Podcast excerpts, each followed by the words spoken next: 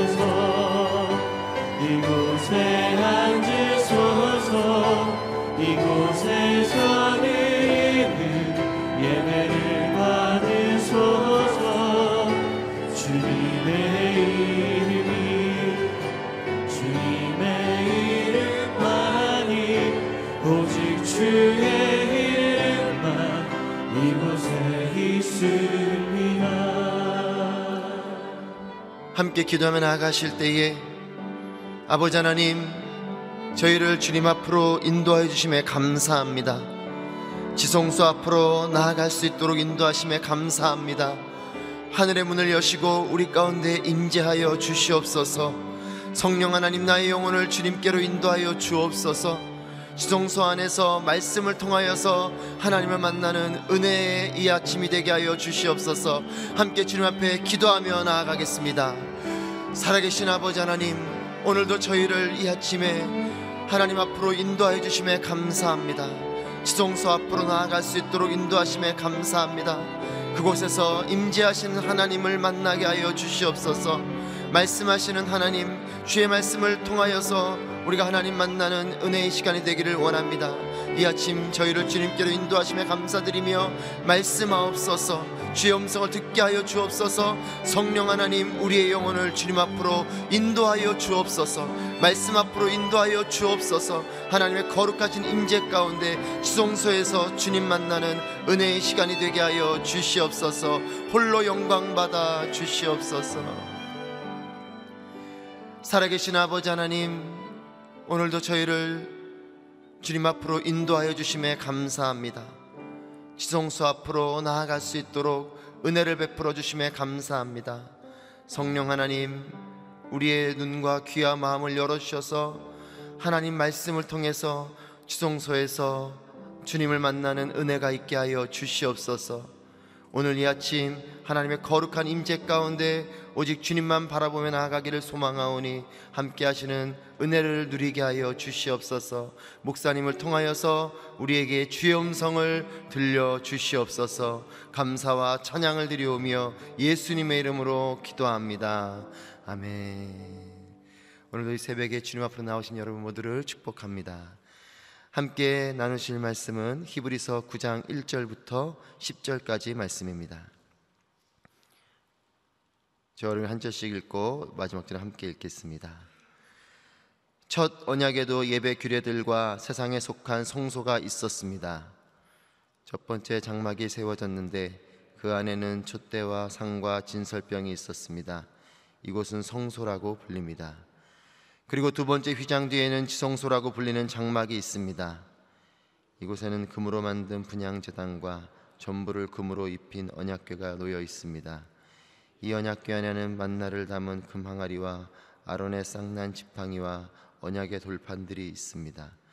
그리고 그 위에는 속죄의 자리를 덮고 있는 영광의 그룹들이 있는데 이것들에 대해 지금 자세히 말할 수는 없습니다. 이 모든 것이 이렇게 갖춰졌고 제사장들은 항상 첫 번째 장막으로 들어가 제사를 행합니다. 그러나 두 번째 장막 안에는 대제사장만이 1년에 한 번 들어가는데 피가 없이는 절대로 들어가지 못합니다. 이 피는 자신을 위하고 또한 백성이 알지 못하고 지은 죄를 위한 것입니다. 이것을 통해 성령께서는 첫 번째 장막에 서 있는 동안에는 지성소로 들어가는 길이 아직 열리지 않은 사실을 보여주십니다. 이 장막은 현 세대를 위한 비유입니다. 이에 따라 드려진 예물과 제물은 제사하는 사람의 양심을 온전케 할 수 없습니다. 그것들은 먹고 마시는 것과 여러 가지 씻는 의식들과 관련된 것들로서 단지 개혁의 때까지 부과된 육체를 위한 규례들에 지나지 않습니다. 아멘. 옛 언약의 한계를 개혁할 새로운 길이라는 제목으로 이상준 목사님 말씀 전해주시겠습니다.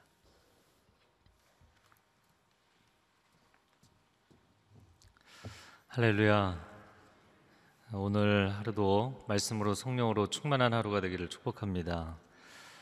네, 앞에서 계속 어, 멜기세덱의 계열, 직분, 언약과 예수 그리스도의 그것을 어, 비교하고 또 연결시키면서 어, 여기까지 왔습니다.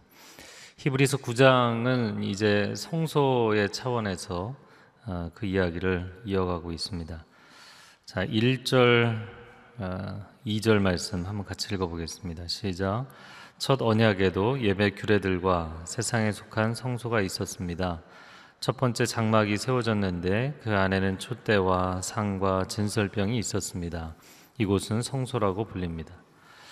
아, 첫 번째 언약, 아, 구약 시대 하나님께서 허락하신 모세 율법에도 예배 규범이 있었고 holy place 거룩한 곳 성소가 있었다라는 것이죠.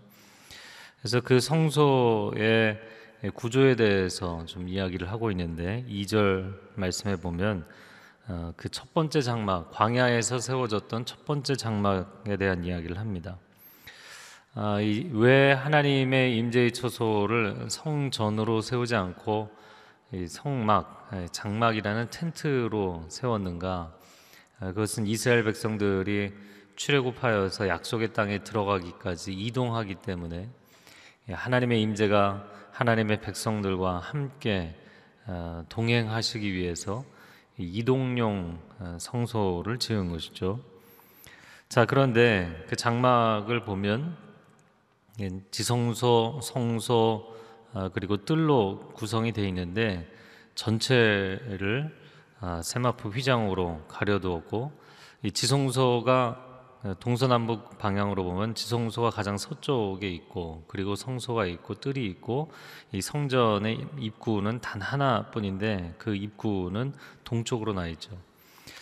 아, 그래서 동쪽으로부터 안으로 들어오면 번제단이 있어서 이 죄인인 사람들이 하나님 앞에 자신의 죄를 씻는 그 제사를 드린 이후에 아, 하나님의 임재 가운데 나아갈 수가 있게 됩니다. 물론 제사장들만 그 성소에 들어가고 그 성소에서 다시 두 번째 휘장을 지나가게 되면 아, 지성소가 나오게 됩니다.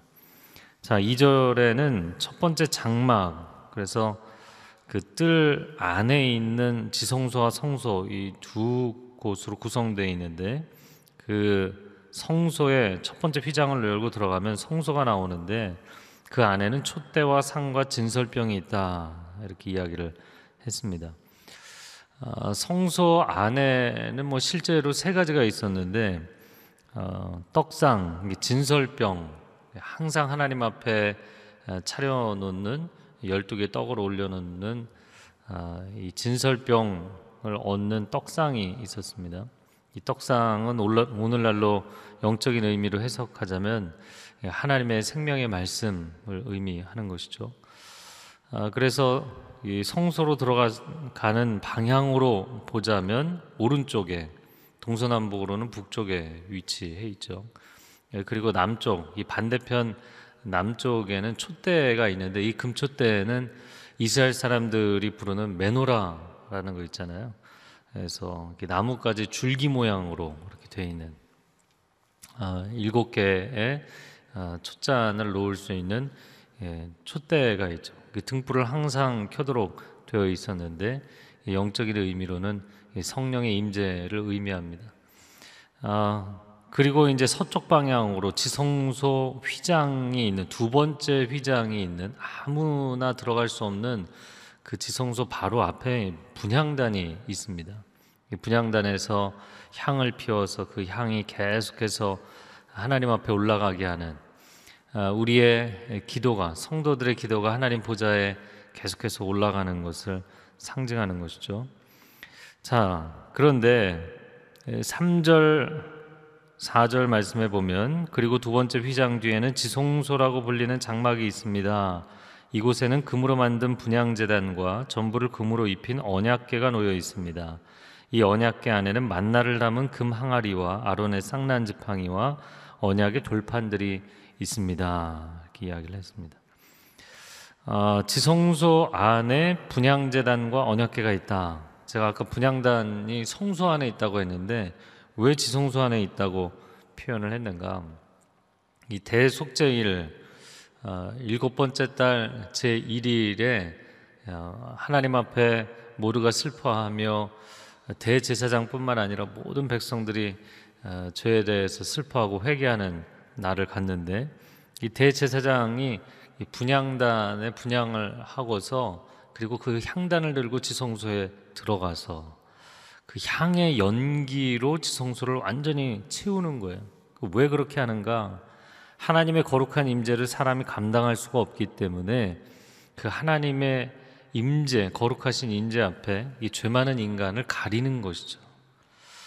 그래서 하나님의 영광의 임재가 가득하면 항상 그 구름이 나타나거나 연기 가운데 아, 사람의 그 죄인된 사람을 가려주시고 덮어주시는 그런 아, 모습들이 아, 그 구약의 시대에 많이 나타나죠. 특별히 성소를 중심으로 많이 나타납니다. 그래서 그런 어, 역할을 했기 때문에 지금 지성소 안에 어, 분양단을 언급을 했습니다. 그리고 나서 또 한 가지가 있는데 언약계가 있다. 4절 말씀을 보면 언약계 나오죠. 그 언약계는 법계, 증거계라고도 표현을 하는데 그 안에 세 가지가 있다. 만나를 담은 금 항아리. 이스라엘 백성들이 광야에서 먹을 것이 없을 때 하나님이 하늘에서 이슬과 같이 내려주신 것 만나이죠. 그 만나를 담은 금 항아리. 그리고 두 번째는 아론의 쌍난 지팡이. 아, 민수기 16장 17장을 보면 고라와 다단과 아비람 지도자들이 집단으로 하나님 앞에 그 모세 앞에 반란을 일으키고 거역을 하죠. 그에 대해서 하나님이 진노하시면서 각 지파의 어, 지팡이 지도자들의 지팡이를 가져와라. 그래서 하루 만에 아론에게서만 아론의 지팡이에서만 싹이 나게 되죠. 그래서 하나님이 리더를 세우신다라는 것을 보여주시는 굉장히 중요한 상징이 됩니다. 세 번째는 언약의 돌판 모세가 시내산에 올라가서 받았던 이 십계명의 두 개의 돌판이 그 안에 있다. 자, 5절 말씀에 보면 그 중에서도 그 지성소에서 가장 핵심인 것이 나옵니다. 5절 같이 읽어보겠습니다. 그리고 그 외에는 속죄의 자리를 덮고 있는 영광의 그룹들이 있는데 이것들에 대해 지금 자세히 말할 수는 없습니다. 네, 뭐 이 정도 이야기한 것은 이제 개론적인 이야기만 한 것이죠. 아, 우리가 출애굽기나 레위기를 보면 굉장히 이제 자세하게 나와 있잖아요. 자, 그 지성소 안에서도 핵심은 속죄의 자리, 다른 말로 속죄소라고 이야기를 하는데요. 이 속죄소는 영어로는 atonement cover다 이렇게 되어 있습니다. 그러니까 증거계가 있으면 증거계의 뚜껑이에요. 그 뚜껑인데 그 뚜껑을 속죄하는 커버다, 예, 덮개다 이렇게 표현을 한 것이죠. 그런데 그 속죄소는 또 다른 말로 시은좌입니다. 시, 시은좌. 은혜를 베푸시는 보좌다. 그래서 멀시 시트라고 되어 있습니다. 은혜의 자비의 보좌라고 표현이 되어 있죠. 그러니까 하나님께서 죄인들의 죄를 속하여 주시고 은혜를 베풀어 주시는 자리. 하나님의 가장 내밀한 깊은 임재가 있는 자리 바로 속죄소이고 시은좌입니다. 내가 그곳에서 아, 모세를 만나서 어, 대화를 하고 그 백성을 향한 하나님의 음성을 들려주시겠다 했던 자리가 바로 이 자리인 것이죠. 자, 그런데 그 속죄의 자리가 있고 그 증거계를 덮고 있는 커버가 있고 그 위에를 다시 덮고 있는 것이 영광의 그룹들 두 천사가 아, 그 형상으로 그 자리를 덮고 있죠. 계시록에도 보면 내 생물이 하나님 보좌 앞에서 거룩하다 거룩하다 찬양을 드리잖아요. 아, 그 천상의 하나님의 보좌, 시은좌, 천상의 보좌를 형상화한 것입니다. 아, 우리가 이제 그 광야 여정을 보면 구름 기둥과 불 기둥으로 인도해 주셨잖아요. 근데 바로 그 구름 기둥이 어디서부터 솟아오르냐면 바로 그 하나님의 가장 깊은 임재의 자리인 그 속죄소로부터 구름 기둥이 올라오는 거예요. 그리고 거기서 불이 또 밤에는 올라오고 아, 이스라엘 백성들이 사실 엄청난 영적 체험을 한 것입니다. 그리고 그 영적 체험은 그들의 삶에 굉장히 실제적인 체험이기도 했던 것이죠. 자, 6절에 보면 이 모든 것이 이렇게 갖춰졌고 제사장들은 항상 첫 번째 장막으로 들어가 제사를 행했다. 제사장들은 첫 번째 휘장을 지나 장막에서 어, 성전의 업무를 감당했고 7절에 보면 그러나 두 번째 장막 안에는 지성소 안에는 대제사장만이 1년에 단 한 번 들어갔다. 아, 피가 없이는 절대로 들어가지 못했다. 자신을 위해 백성들을 위해서 속죄의 피 흘림의 제사를 드려야만 두렵고 떨리는 마음으로 들어갈 수 있는 곳이었다. 자, 8절과 9절을 같이 읽어 볼까요? 시작. 이것을 통해 성령께서는 첫 번째 장막이 서 있는 동안에는 지성소로 들어가는 길이 아직 열리지 않은 사실을 보여주십니다. 이 장막은 현 세대를 위한 비유입니다. 이에 따라 드려진 예물과 제물은 제사하는 사람의 양심을 온전케 할 수 없습니다. 자, 8절에 이야기하는 핵심은 지성소로 들어가는 길이 아직 이렇게 확 열린 게 아니잖아요. 하나님과 우리의 만남의 그 길이 이 대로가 열린 것이 아니잖아요. 정말 두렵고 어, 떨리는 마음으로 대제사장도 자신의 죄가 들어가, 드러나면 죽을 수밖에 없는 너무나 좁은 길, 어떻게 보면 막혀 있는 길, 그 에덴 동산으로 돌아가는 길이 어, 두루도는 불칼과 어, 그룹들로 막혀 있는 것처럼 그렇게 막혀 있는 길인 것이잖아요. 그러면 하나님은 그 백성들을 만나기를 원하지 않으시는가? 만나기를 간절히 원하시죠. 그러나 만남은 원하시지만 어, 불경건과 죄악과 불의를 용납하실 수 없는 하나님이시잖아요. 하나님은 우리와의 친밀한 행복한 만남을 원하시지만 이 죄의 문제는 해결되기를 원하시는 것이죠. 어, 그러므로 계속해서 예전 예식을 드리고 피 흘림의 제사를 드리고 인간적인 모든 노력을 다 하지만 이 모든 것들로는 구절에 제사하는 사람의 양심을 그 사람의 영혼을 그 사람의 존재 자체를 온전하게 깨끗하게 할 수가 없다.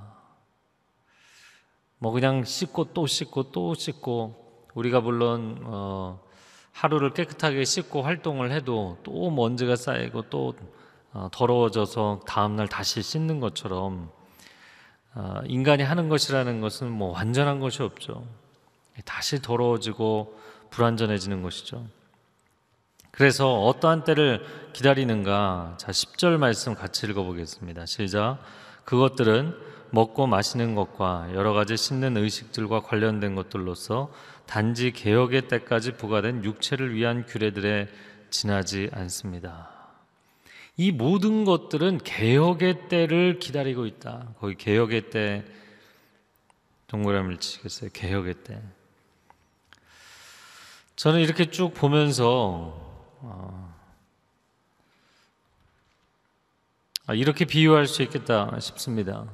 여러분 어, 어, 새롭게 사람들이 입주할 수 있는 거주지를 뭐 아파트를 분양하기 위해서 모델하우스를 만들어 놓고 신청자들을 모은다. 그러면 이 모델하우스는 실제 본 집을 분양받기 위해서 사람들에게 보여주기 위한 하나의 그냥 각 건물에 불과한 것이잖아요. 사람들이 거기 실제로 입주해서 사는 것은 아니죠. 마찬가지입니다. 이게 모형이 있고 원형이 있다는 거예요. 원형과 모형은 전혀 다른 차원의 것이다. 어, 구약 시대에 성막이 있고 성전이 있었지만 그 성전의 본체이신 본질이신 예수 그리스도께서 이 땅에 오신 줄로 믿습니다. 그리고 수많은 대제사장 아론으로부터 AD 70년 예루살렘 무너지기까지 요세푸스가 이야기한 83명의 그 대제사장들 그 사람들은 뭐 평균 16년 계속 지나가는 어, 제사장이지만 참 제사장이요 영원한 제사장이신 예수 그리스도께서 오신 것입니다. 그리고 뭐 그때까지 흘린 양과 염소의 피로 이야기를 하면 얼마나 많은 숫자였겠어요. 그러나 인류의 모든 죄를 단번에 사하시는 어린 양 예수 그리스도께서 오신 줄로 믿습니다. 이 주인이 오면 이 대리인 역할을 하는 매니저는 물러서게 되는 것이죠. 사신이 왕의 메시지를 받아서 어명이요 외칠지라도 그가 글을 읽다가도 왕이 직접 그 자리에 임하면 물러서게 되는 것이죠. 아, 오늘날 우리의 예배는 과연 어떤가? 우리가 지금 새벽 예배를 드리고 있고 아, 이렇게 예배당에 나와서 예배를 드리시는 분 또 새벽에 자리에서 일어나서 댁에서 예배를 드리시는 분들도 있고 또 우리가 이제 내일이면 매주일 드리는 주일 예배를 드립니다. 자, 과연 그 예배의 핵심은 무엇인가? 여러분, 예배의 핵심은 하나님의 임재인 줄로 믿습니다. 예배의 핵심은 하나님과 우리와의 만남인 줄로 믿습니다. 성막을 또 다른 말로 성막은 거룩한 장막인데 이 회막이라고 하잖아요. 이 회막이 미팅 텐트라고요. 하나님과 우리가 미팅을 하는 게 핵심이에요. 그런데 우리가 그 하나님과의 만남의 자리에 가서 만남이 없다면 하나님이 거기 임재하시지 않는다면 아무런 소용이 없는 것이죠. 물론 주일 예배를 드리고 교회 예배를 드리는 것이 문화적인 보편성, 누구나 와서 예배 드릴 수 있는 그런 문화적 보편성도 필요하고 뭐 너무 세속적으로 진보적으로 가기보다는 그래도 약간은 어, 문화적인 보수성도 필요합니다. 그러나 하나님의 임재하심이 있고 예수 그리스도의 복음이 분명하고 성령의 감동하심이 있다면 나머지 형식은 다 바꿀 수 있는 거예요. 그렇게 생각하시나요? 이건 뭐 아멘 노멘보다도 네 아니요인 것 같아요. 그 어떤 교회가 새 성전을 짓고 성도들이 막 너무 기뻐했는데 그 예전에는 앞에 강대상에 카페트를 했잖아요. 보혈을 의미하는 빨간 카페트를 할 것이냐. 아 요즘 뭐 교회들 다 좀 새롭게 분위기를 바꾸는데 이 파란색으로 카페트를 할 것이냐. 그거 갖고 싸우다가 교회가 두동강에 났다는 거죠. 이건 뭐 본질이 아니죠. 그러면 하나님이 빨간 카페트에는 임재하시고 파란 카페트에는 임재를 안 하시는가? 또 어떤 교회에 한 목회자가 어, 정말 열심히 예배를 드려서 교회가 막 계속 부흥하고 어, 우리가 하나님의 임재하심을 더 온전하게 체험할 수 있도록 예배 순서를 한두 가지를 바꿨으면 좋겠습니다. 그런데 그 교회는 굉장히 오랜 세월 동안 수십 년 동안 그 예배 순서를 한 번도 바꾼 적이 없는 거예요. 예배 순서를 이걸 바꿀 것이냐 말 것이냐 한 가지 순서를 바꾸는데 6개월 동안 회의를 한 거예요. 근데 보통 한국 교회 예배 규범이라는 게 스코틀랜드 장로교회 거를 가져온 거거든요. 그러니까 뭐 교단이 뭐 한두 개입니까? 예배 순서 규범이 한두 개입니까? 그게 성경이 아니잖아요. 제가 캐나다 밴쿠버 가서 주일 예배를 드리는데 어, 정말 그 예배를 드릴 때 이 감격이 있고 감동이 있는데 성도들이 더 깊이 하나님의 임재 가운데 나아갈 수 있는데 안타까운 거예요. 그래서 아, 한 3개월 예배를 드리다가 아, 설교 뒤에 전부 다 일어나시라고 해서 두 손 들고 주여 삼창하고 기도하게 했어요. 어, 이 마치 이 예배가 그 하나님의 은혜의 창공을 향해 비상해야 되는데 가만히 활주로에 서 있는 비행기 같은 느낌 있잖아요. 나이스해요, 멋있어요. 근데 비행기는 창공을 비상해야 하잖아요. 하나님의 임재 가운데 들어가야 되는데 그냥 가만히 서 있는 거예요. 그래서 두 손 들고 주여 삼창을 기도를 했습니다. 예배가 끝나고 나니까 한 분이 와서 그러는 거예요.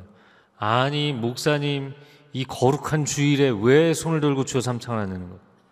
여러분 주여 삼창하면 거룩하지가 않나요? 아니잖아요. 그러니까 우리의 예배가 어떤 형식의 틀에 갇혀 있다 보니까 거룩한 게 아니라 거북해지는. 그럼에도 불구하고 그 매너리즘에 그냥 빠져 있는 경우가 너무나 많은 것이죠.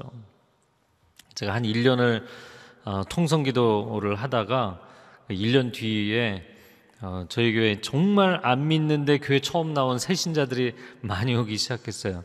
그래서 그거 이제 그만하고 그만해도 새벽 예배 때 뭐 굉장히 많은 분들이 오셔서 하나님 앞에 부르짖어 기도했기 때문에 오히려 새신자들이 하나님 앞에 예배하기 편한 어, 형식으로 패턴으로 바꿨죠. 여러분 예배가 형식이 본질이 아니라 하나님의 임재하심이 본질인 줄로 믿습니다. 그래서 그 하나님의 임재하심을 위해서 우리 자신을 바꿀 수 있어야 되는 거예요. 우리 주님이 만약에 우리가 지금 예배드리는 어떤 방식을 불편해 하신다면 우리가 어떤 순서를 형식을 바꿀 때 주님이 여기 임재하시기에 더 편안하다면 당연히 바꿔야 되는 것이죠.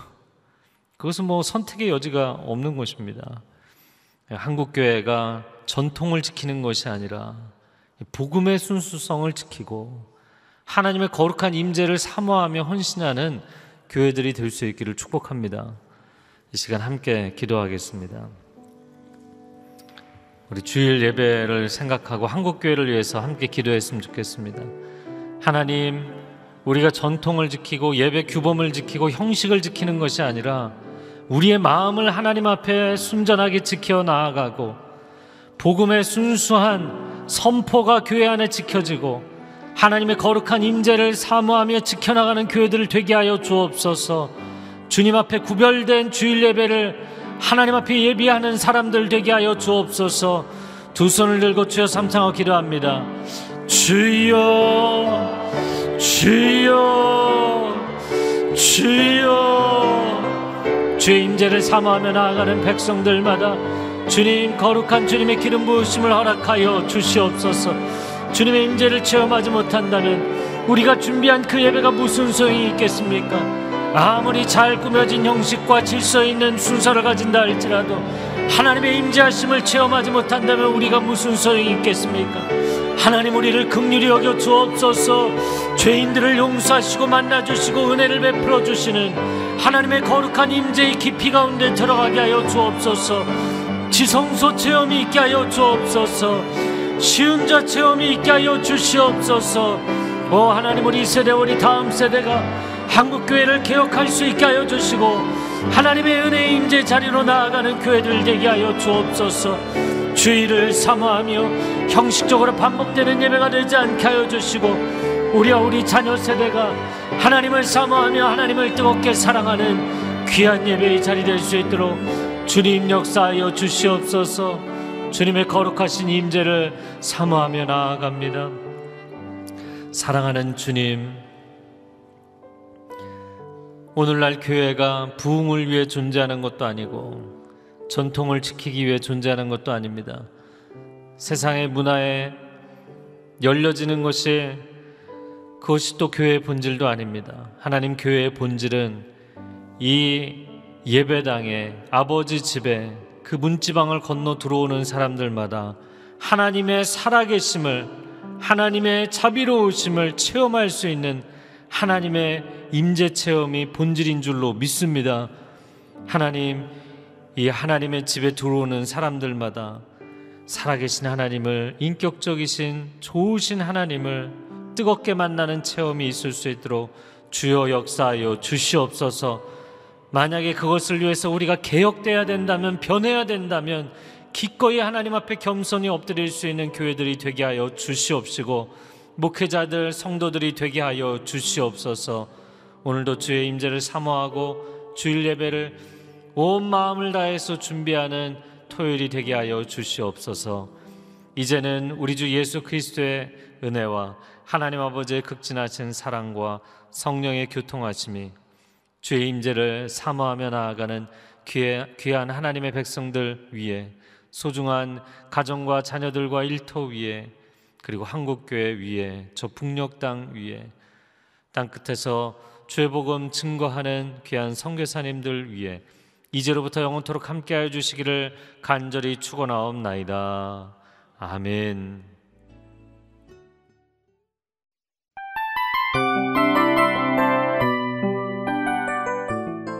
이 프로그램은 청취자 여러분의 소중한 후원으로 제작됩니다.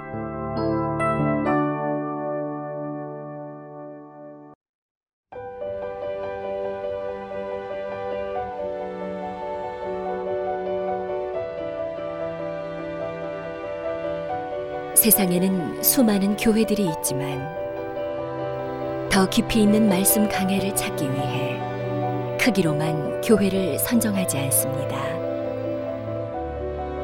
보다 좋은 영적 콘텐츠를 더 많이 나누기 위해 방송비를 받지 않습니다. 1년 365일 복음만 전하고 싶어서 우리는 광고를 하지 않습니다. 온누리의 복음을 땅끝까지 CGN TV와 함께 땅끝 선교사가 되주세요.